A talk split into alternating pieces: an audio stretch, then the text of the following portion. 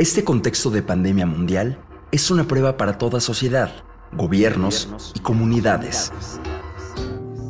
Pues el respeto de todos los derechos humanos, económicos, sociales, civiles y políticos es indispensable para el éxito de la respuesta de salud pública.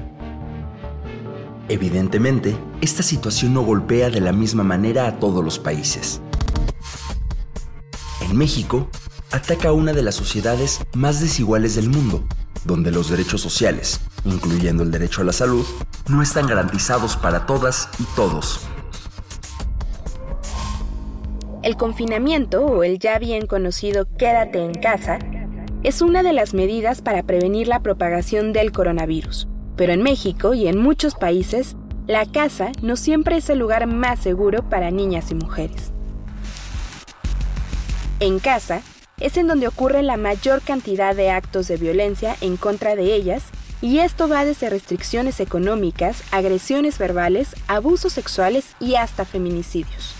En el contexto actual, el aumento de presiones económicas y sociales y el miedo y frustración que éstas generan han provocado un enorme aumento de casos de violencia doméstica, convirtiendo a esta pandemia no solamente en un problema de salud pública, sino también de seguridad y derechos humanos. Organismos internacionales de derechos humanos han hecho llamados enérgicos a los gobiernos para prevenir y atender la violencia contra las mujeres.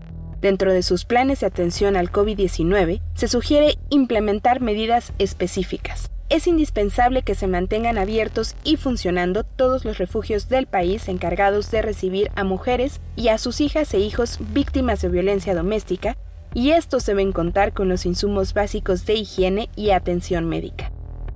Se deben crear sistemas de atención a mujeres en lugares a los que puedan ir con facilidad y con discreción. Por ejemplo, poniendo módulos de atención en farmacias y supermercados. Sobre esto, también es urgente que se invierta mayor atención y presupuesto a la atención en línea y por teléfono a estos casos. Sobre estas medidas, es fundamental que los ministerios públicos y autoridades judiciales continúen recibiendo denuncias y dando medidas de seguridad a las víctimas. Pero esto debe hacerse teniendo en cuenta las circunstancias que el COVID impone.